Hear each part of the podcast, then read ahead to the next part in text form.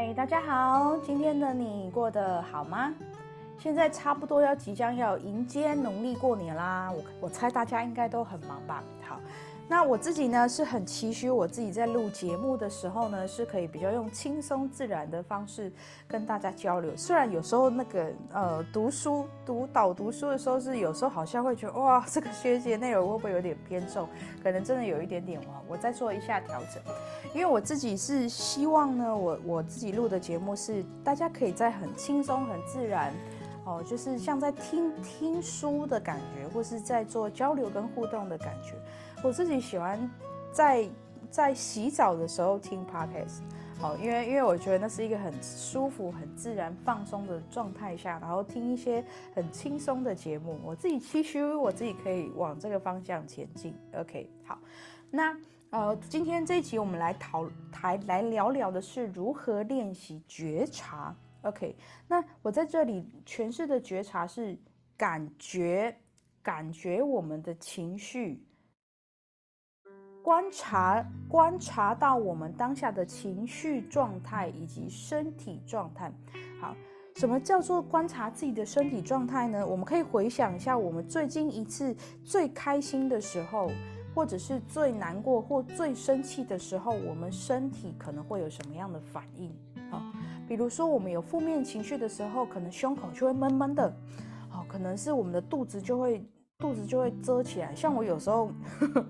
有时候，有时候生气的时候，我马上就会开始准备要胃痛的感觉，有没有？因为那肚子揪在一起，因为就准备搞咩，可是又觉得要忍住，忍住，然后我这个忍住的气息呢，就会就会塞在我的肚子这边。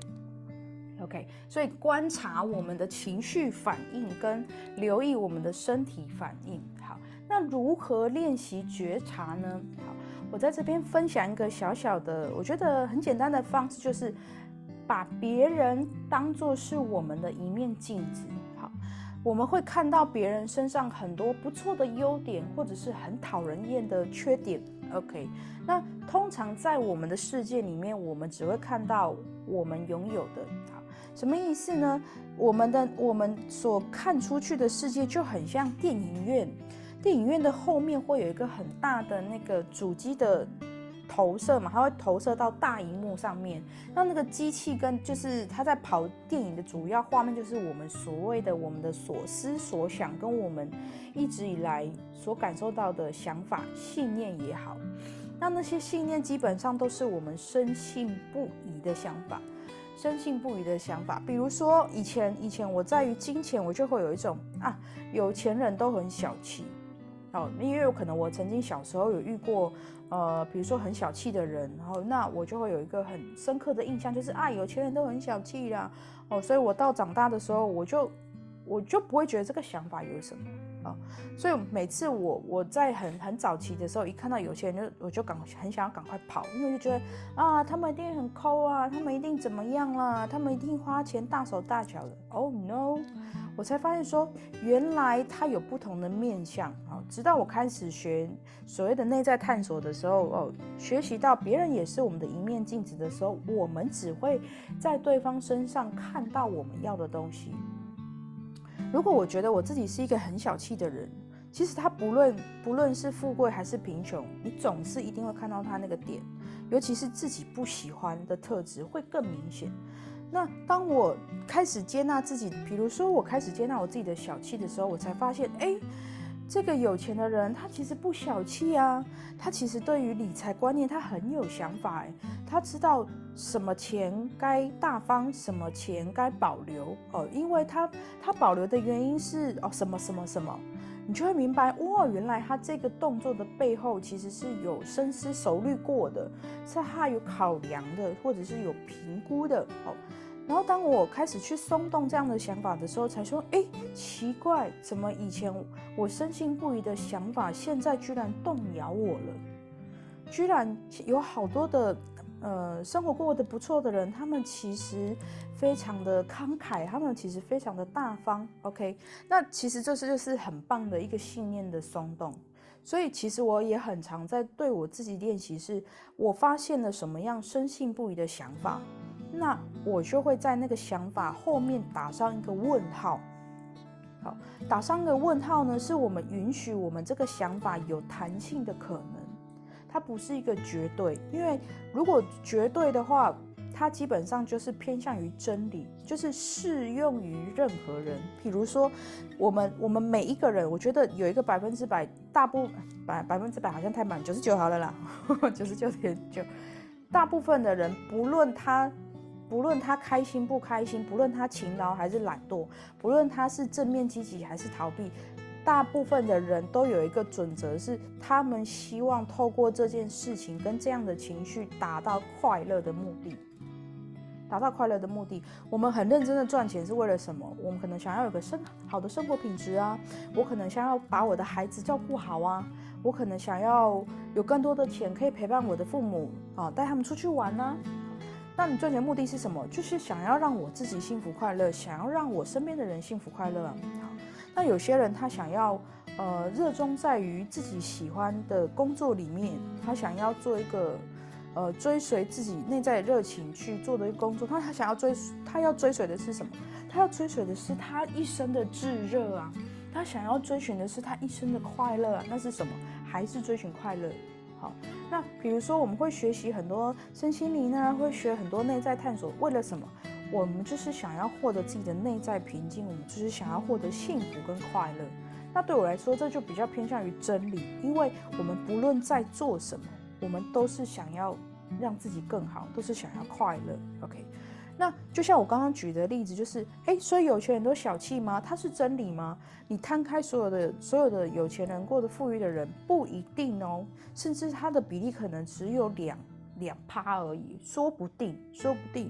还有一个就是因事情而定，因事件而定。OK，所以你会发现说，哦，这个当我们把深信不疑的信念打上个问号的时候，它的弹性空间居然这么多。所以，我们就会透过日常的生活，把别人当作是我们的镜子，去看看我们深信不疑的是什么，我们喜欢的是什么，我们不喜欢自己的是什么。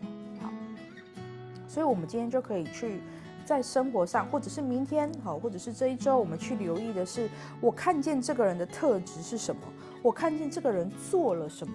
如果我看见这个人，哇，他做事情好大方，好慷慨。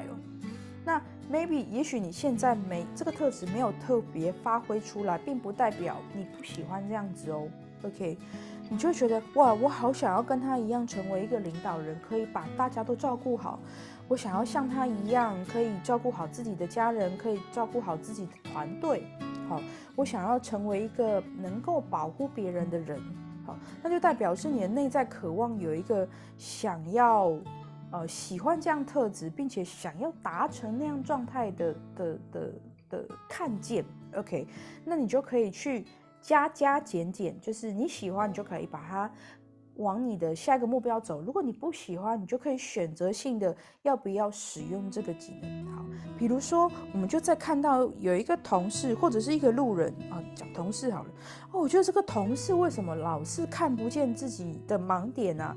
他为什么一直嘴巴上面说要赚很多钱，可是实际上他根本就是逃避呀。哦，一下生病，一下要干嘛的？他根本就没有很想要赚钱嘛。哦，就是说一套做一套，到底是在冲啥哈？哦，可能我们就会觉得啊，这个人这样就安内啦哈，我们就会发现说，哎，那我们就可以反问自己，但反问是留意哦，就是问问我自己有没有，好，或者是现在的状态是什么，我就会问我自己说，哎，那我现在会不会也有有赚钱的逃避或者是恐惧呢？哦，好像有哦。那那我有没有一直都压抑着自己一定要往前行，忘记休息呢？诶，好像有哦。那当我们去看见我们可能有有或没有的时候，因为也有可能是没有的，我们就可以问我自己说：那我要不要去调整这样的想法呢？好，那我现在要不要选择呃这几天给自己排一个休假，让自己休息一下呢？那我是不是该去做一些自己很喜欢的休闲娱乐，出去小旅行了呢？因为我感谢他，透过他让我看见的是，我也好想要停下来休息哦。其实我们每一个人都可以重新选择我们下一步要去哪里，所以别人是我们的一面镜子，是非常。方便、非常简单，可以透过别人来看见我们自己怎么想的啊，就是练习觉察。那如果你是刚开始在练习觉察，我会建议是，那你每每天做一个记录，好，每天做一个记录，不论大事或小事，不论开心的事情或者难过的事情，每天记录一个，好，那那你可以先练七天，练十四天，好，然后二十一天都好。那如果中间有间断的话，我不建议记录间断两天，好，如果你间断两天，我我会建议你第三天一定要再重新练习。就是觉察这件事情，好，那直到你有一天练习到什么时候？直到你有一天不需要透过呃刻意的记录的时候，你都可以马上停下来问问自己，问问自己，那我此刻的感受是什么？那我就觉得你可以有机会就不再用纸笔，或者是不再用你喜爱的记录方式记录了，因为你已经能够快速的觉察。那那觉察的好处又是什么？对我个人来讲的是觉察，它能让我有机会，呃，不后悔，让我有机会重新选择。那对于这个事物，我最喜欢的面向是什么？我做这件事情到底是我开心还是不开心，还是没感觉？它可以让我在一整天里面能够接触到快乐的时间变多，能够让我轻松自在的次数变多。这是我觉得我自己个人练习觉察，我觉得对我来说是非常非常大的收益，也甚至它几乎是贯穿我的日常的哦。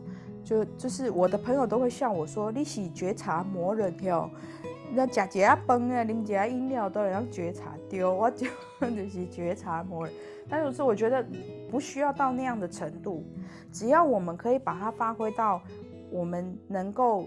使我们一天当中快乐的时间变多，自在的时间变多。